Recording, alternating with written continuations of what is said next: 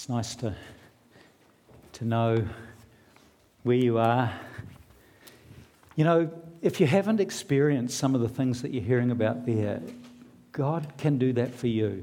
It's personal for every single person, but He just arranges things to get us started and then into the next step and the next step as well, because He doesn't want us to stay young, He doesn't want us to stay babies.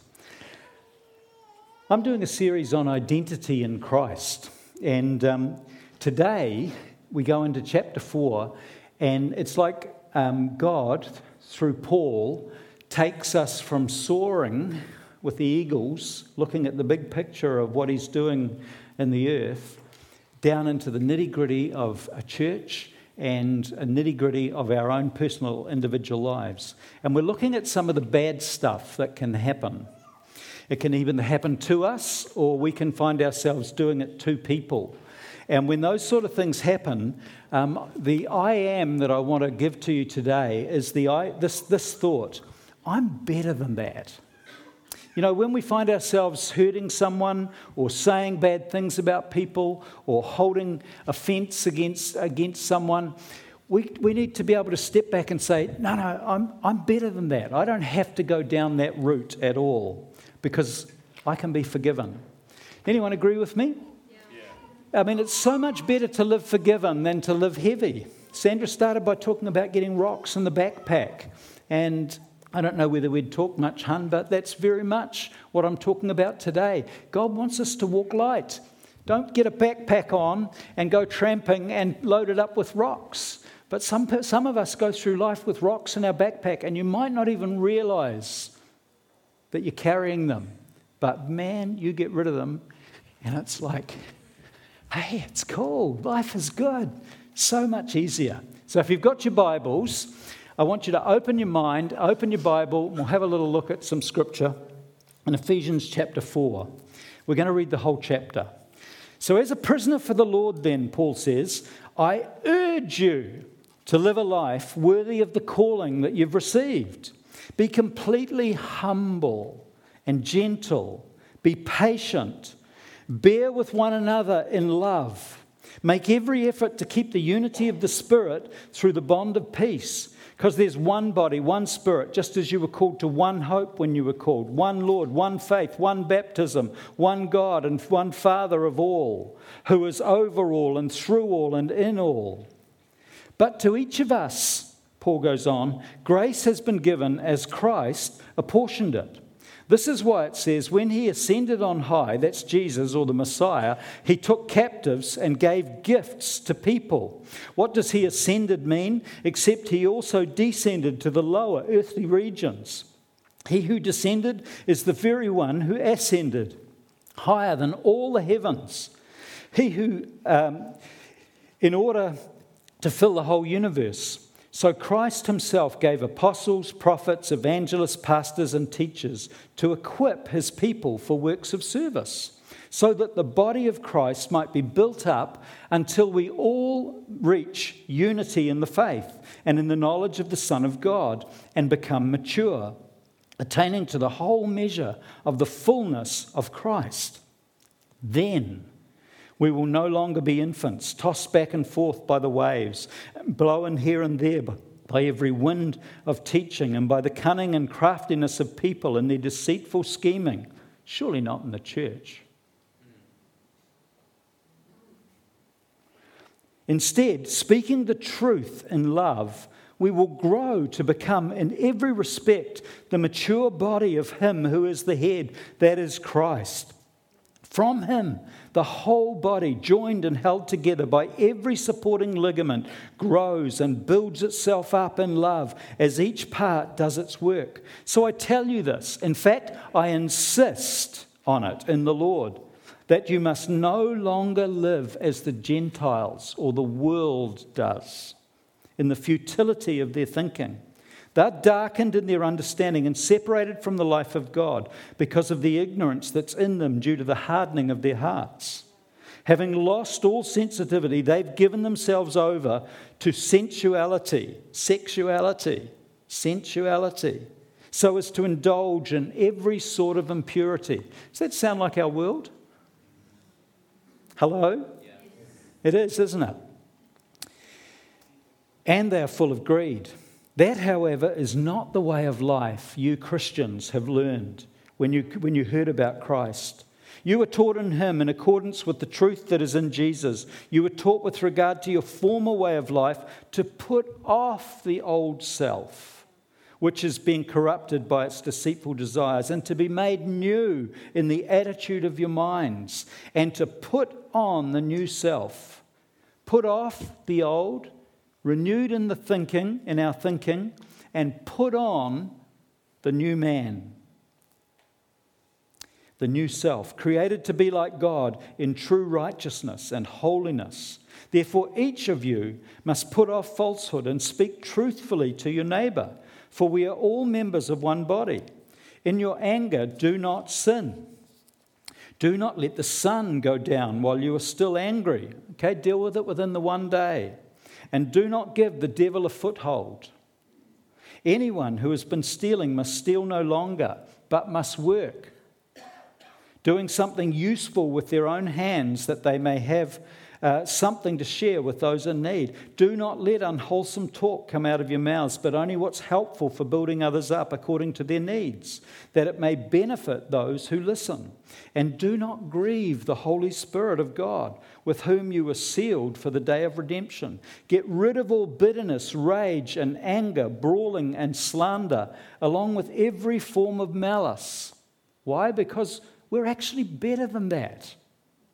He says, Be kind. Our, our, Prime Minister's been quoting Paul be kind and compassionate to one another, forgiving each other, just as Christ, eh, in Christ, God forgave you. And I think the key word in the whole chapter is the, in the last verse, verse 32. Do you know what it is? Yeah. Ephesus is an amazing place. Um, I've got a whole lot of photos, but that's just one little section of what's left of Ephesus, um, this incredible place. Sandra and I were there in 2017, and, and every god around was being worshipped in this place, but Christianity won. Christianity won over the whole population that they estimate was somewhere between 200 and 250,000 people living there. Christianity won when people were worshipping the, uh, Caesar, they were worshipping Diana of the Ephesians, but slowly the impact of Christianity took over. Why? A lot of it was because Paul wrote this letter and they started living out chapter 4. They understood what was coming before that, but they lived out chapter 4. Let me show you. This is, this is the uh, most famous uh, photo of Ephesus. You've probably seen it. It's the library. Um, that's the facade on the front of the library. Um, this was the church at Ephesus, and not many people actually go down through the trees and to the church. That's a picture. It was three buildings. This is what it looks like now. Um, it's within one of the buildings, and, and, you're stretching right back to the columns with a concrete piece the, that you can see. It was a big church. It became really big. And there's Sandra in the baptism pool in Ephesus. So it's an amazing place, and the church did become quite incredible. Um, but what I, what I want to, to remind us is that um, something brand new was happening in, in this whole part of the world, and Paul's writing about that. And, and he writes, Look, this new thing is that every race is now, the gospel is going to every race. There's equality between every races, every race. But as you bring every people from all over the then known world together, you get a church that's made up of all sorts of different people with different backgrounds. Can you get that? And so Paul starts to dig down in, into this. And he drills down into holy living and growing up as Christians. And, and this time, he, Paul plays the I am a prisoner card. Last time he says, Don't worry that I'm a prisoner. The gospel's free and it's, it's amazing. It's having incredible impact. But this time he says, I'm a prisoner, so I'm going through all this pain for you. So the least you can do, his words were, I urge you, live holy, full, proper lives. Don't muck around with the Christianity, in other words. And he goes on and he says, and, especially from verse 17 on in that chapter, if you've got your Bible, you can just glance there. He says, Don't do all the stuff you used to do or that you see other people doing today, even if it's legal and the government says it's all okay. The Bible and Paul says, no, it's not. Your conscience says, no, it's not. God's calling Christians to live different lives to the people in the world. We're to be righteous. There's to be no sleeping around and, and no cutting people down behind their back. It's called gossip, it's called slander. What Paul is saying in that chapter is Christians have been given a challenge like a fish to swim against the current instead of turning around and going the easy way in life. We're called to be different. We're called to have different morals. We're called to, to dress differently, to live differently. And, and it starts with having different attitudes. Often the attitudes of a non Christian are quite opposite to these ones that Paul highlights. You know, we get saved in a moment, but we get sanctified in a lifetime. That's worth coming to church for today. We get saved in a moment, but we get changed into the image of Jesus Christ over every day and every month and every year of our life. And the Bible says when we see Him, we will be like Him. So perfection is on the other side of seeing Jesus Christ death. So we're in this process of being sanctified, being tr- transformed all through life. And it's to, do with the, it's to do with our choices. You know, as we learn the Bible and we understand how God thinks, and as our spirit conscience gets awakened and we start hearing voices and nudges that are telling us, don't go there, don't do that, I don't think that was the best move. And we start realizing the Holy Spirit speaking to us through our conscience then we can learn to make more godly, Christ like uh, choices and decisions. And we all fail sometimes. Some of us fail a lot. Have I got any friends? But we can pick ourselves up and we can dust ourselves off and we can put things right and we can apologize to people and we can become friends again and together we can go forward. Is that utopia? Or is that actually what God wants the church to be doing all the time? You know, Matt and Nikki, Tori and Bart, and Kat and Caleb have babies, and we're all really glad for them. True? And they are enjoying each stage, but they would never want their child to remain as a baby at that stage. They are always looking for the next thing it can do. Can it roll over? Can it speak? Does it giggle? He or she giggle? You know? Nikki was telling me that they kept Noah in their, in their own room for a long time, probably too long, uh, I would say. And, and now they've got him in his own room and they've got the white noise speaker out of their bedroom. Do you know what a white noise speaker is? Not many of you. Tori does.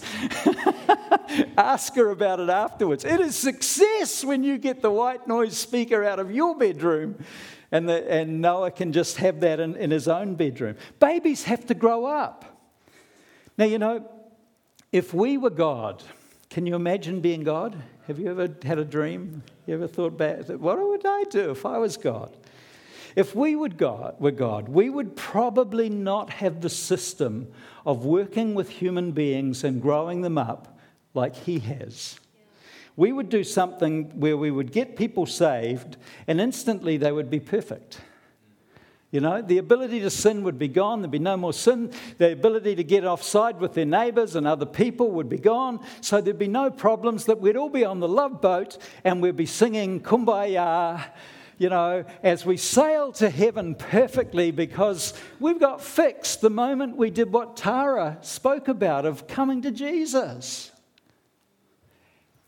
Have you noticed God's system isn't like that?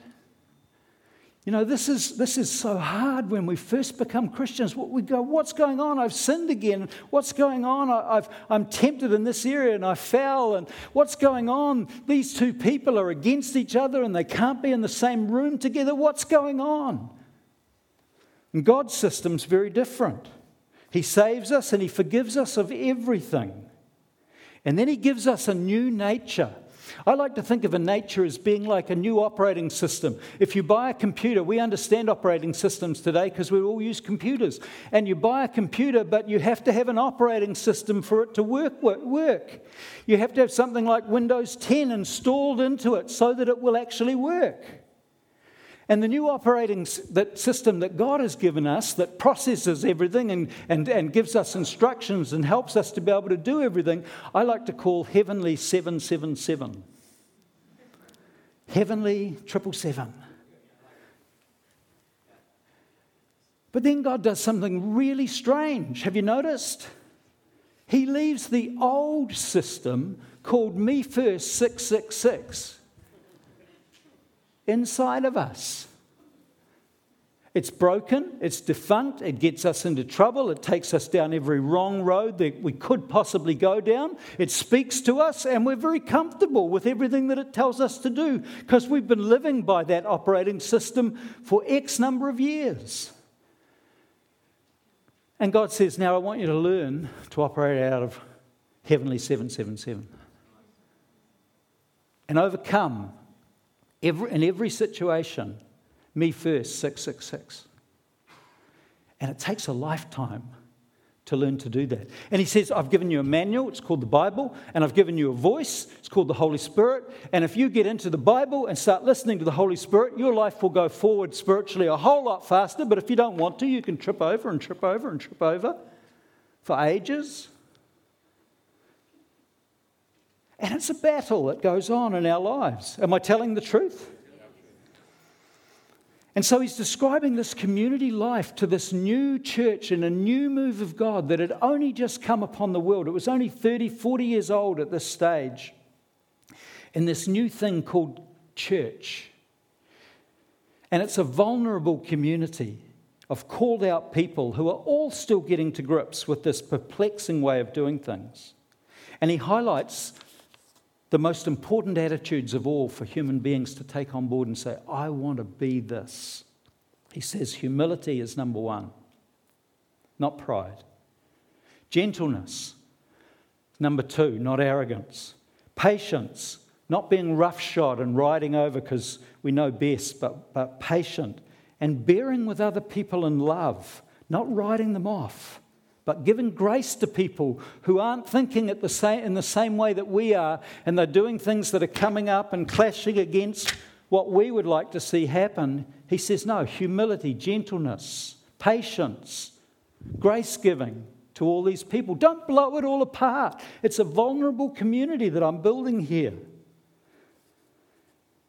And the reason that this is so important is because people from Ethiopia to Kazakhstan to, to Israel to uh, Rome were all coming together, Constantinople, all sorts of different people, and they were becoming church.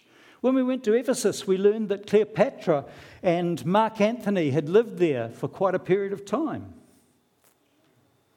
people from all over, and they were getting saved, and they were, they were coming into a community where there wasn't this likeness, but they had to learn to live together. And yet, all this stuff could happen as well. So, those, those words humility, gentleness, patience, and, and giving grace to people are so important. And time after time in that church and in this church, verse 32 is needed with that word that was the most important word of probably the whole thing. What was it? Everyone, what was it? Forgiveness. Forgive one another.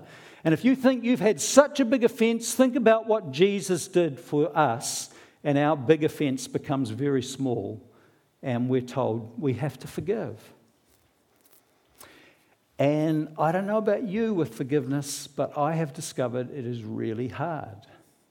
If someone really offends you, or worse still, someone offends, a friend of yours and you get offended for them, it's even harder in that situation to let it all go, to take it to the cross again and again and again until it really is peace. And, and he, start, he doesn't start off, because I've been preaching about that part, verse 17 through to the end. But in the very beginning, he says, Endeavor to keep the unity of the Spirit. So, right from the start, Paul's saying to this church, if the devil gets to blow a church apart, he neutralizes the gospel message. True? And so he brings seven, seven things. Seven things that are unifying for any church right across the world. They're vital. He's saying it's vital that we, that we uh, stay together, that we give grace to one another. He says there's one body, one hope, one Lord, one faith, one baptism, one God, one Father. And you'd have to say, looking at the number of denominations across New Zealand and across the world, the church hasn't been very good at staying unified.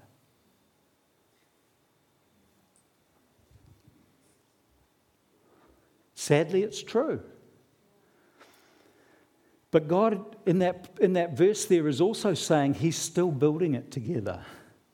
And you know, there is so much that across denominations and across churches around our country today as well, that we believe so much of the same things and we have the same um, ceremonies and the same heart and the same. He's building it together even now. So it's not that it's gone.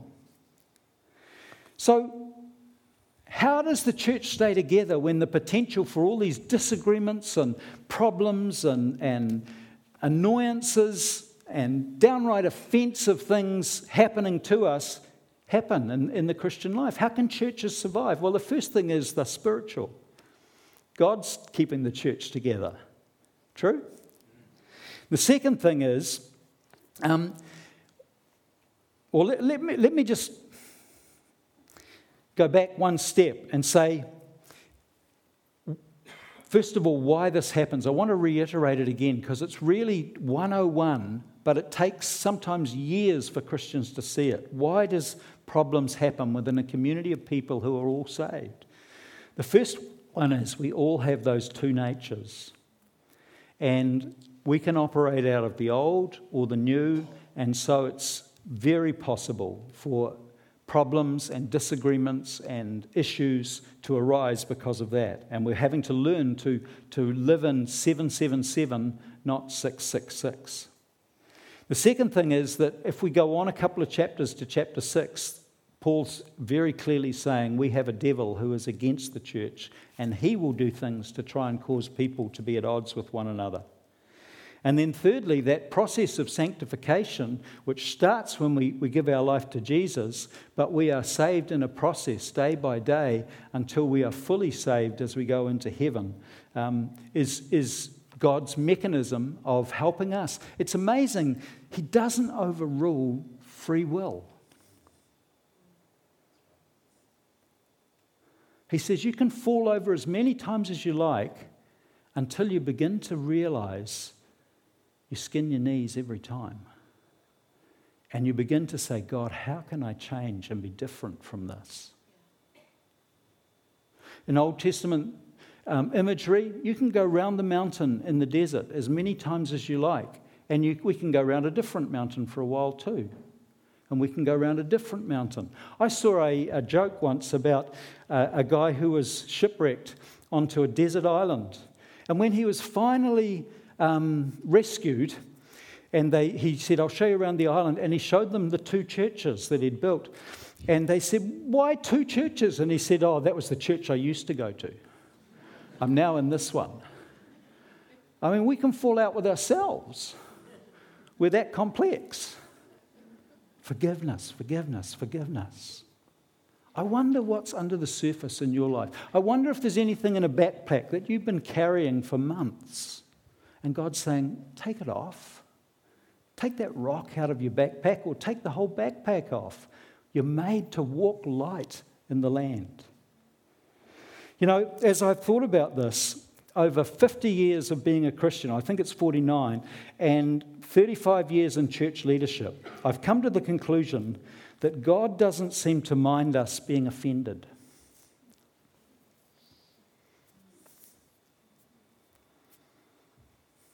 I don't think it's a big issue to him. I think he goes, Oh, well, we'll see how they're going to handle this. Here's an opportunity for growth or bitterness. Let's watch. Come and have a look, angels. Have a look just down here in St. Albans Baptist Church. Watch what they're going to do. I don't think he minds. And the reason why I think he doesn't mind is that I think a lot of us think we are much, we don't realize what's inside of us in our inner life. We think we're much better than we are. But when we get offended against the stuff that rises up and gets triggered within us, and we think, oh, it's that person. If, if if they didn't come to church today, I'd be feeling absolutely fantastic. And we think it's all that person. And we're waiting for them to apologize to us. But we don't realize that it's triggered stuff within us that God's saying, I wonder whether they're going to actually deal with it today. Because He wants us to grow and be sanctified and be changed into His, his, um, his likeness. You know, I've offended many people. I've been offended also by some of you. And when it happens of either me offending you or you offending me, we get to make choices.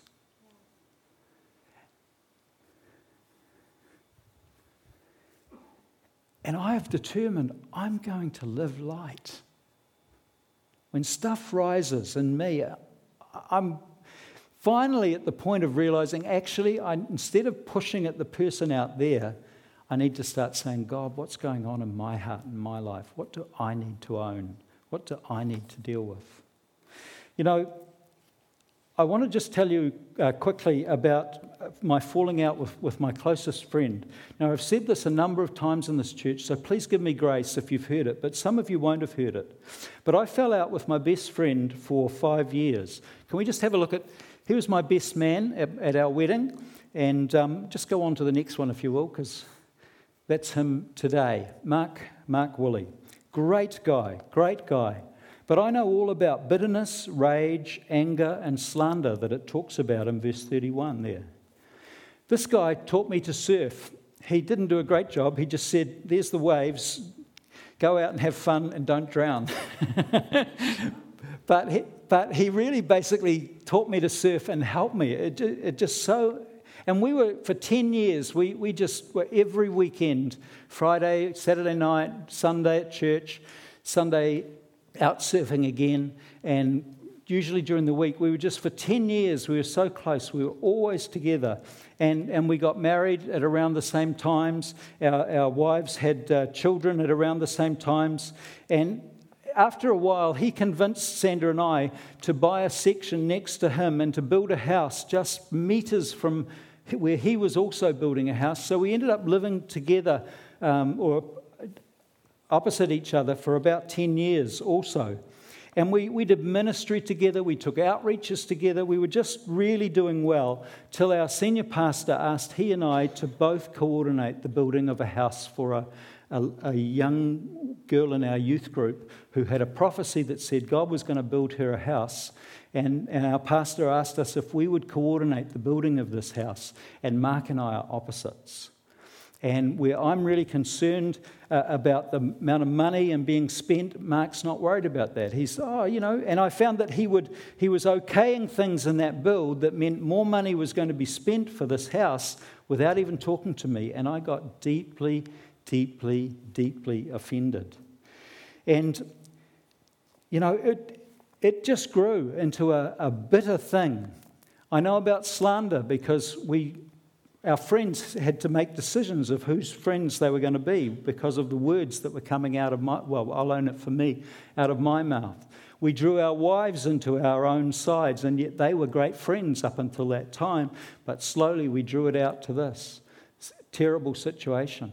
I know about anger because I remember once he, he said, The trees you planted are coming onto my side of our property and they shouldn't be there. And I remember getting so angry. I worked all day digging up this row of trees on the boundary and planting them again and, and grizzling under my breath with every stroke of the dig of the shovel. And I remember going to bed that night thinking, I feel as if I haven't even done a, a, any work today at all.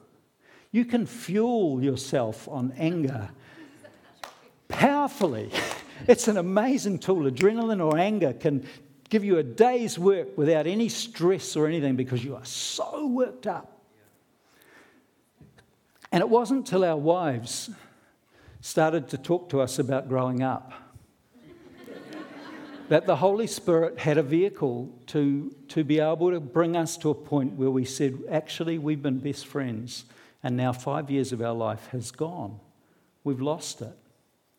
And we began the journey of coming back together again. And we, some of it was in public, and that was messy and, and uh, embarrassing, and some of it was um, a lot of it was behind the scenes. And I found I had to not just forgive him once, but I had to forgive him multiple times because me First 666 kept talking to me.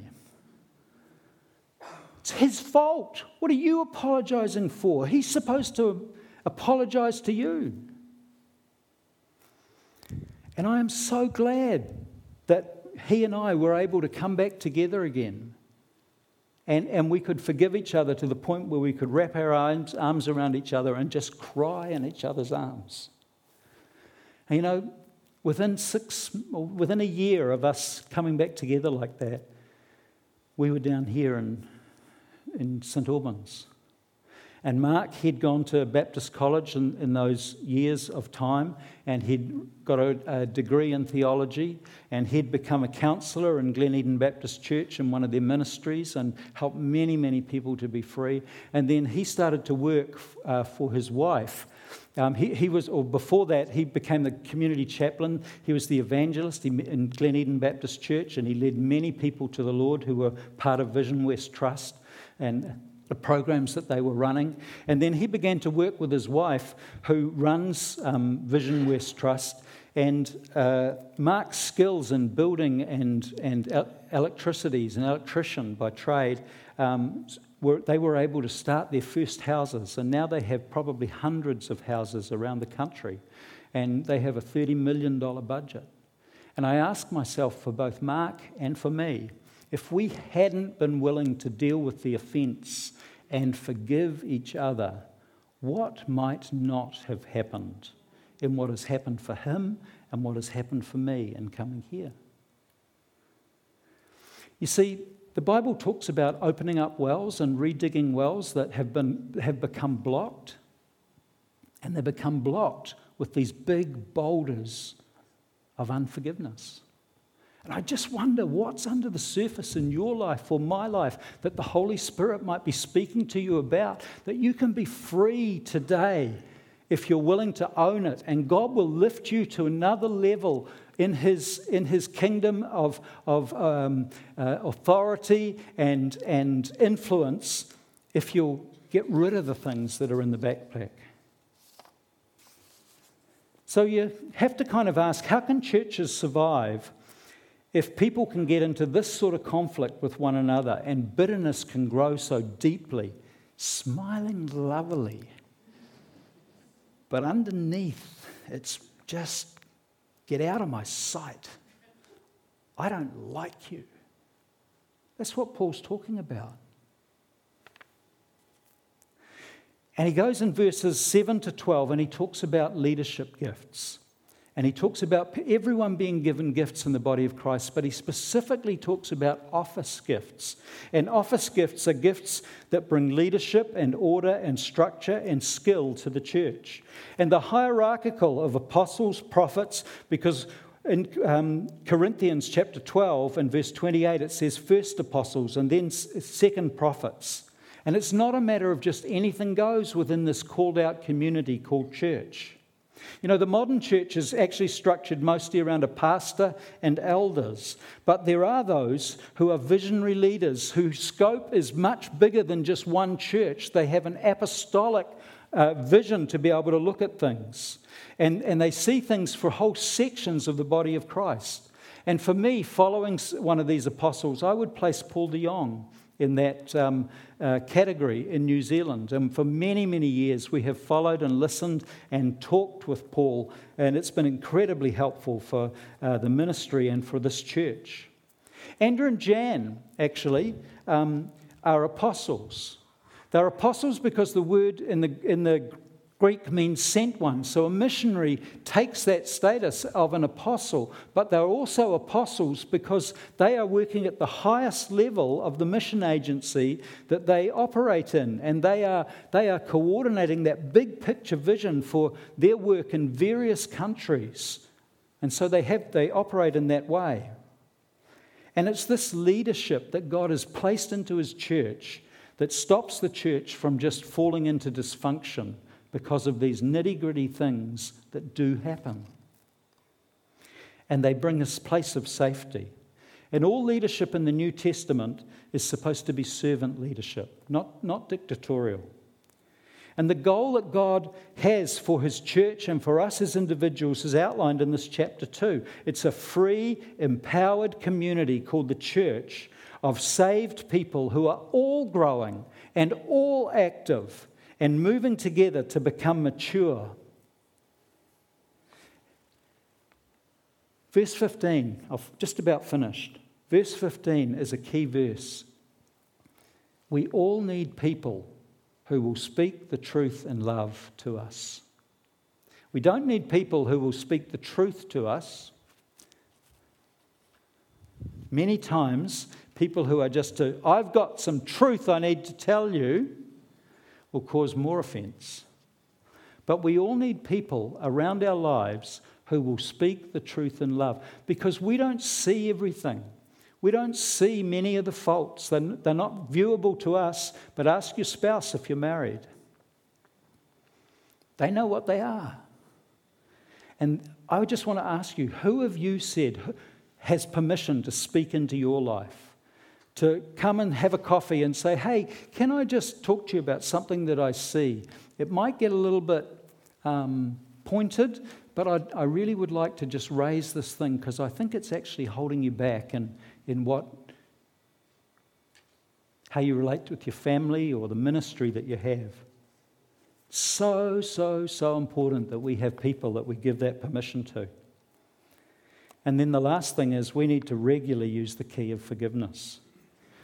As I've been saying, we're designed to live light. We're designed to be able to walk in with a smile and greet people and not have things rise up on the inside.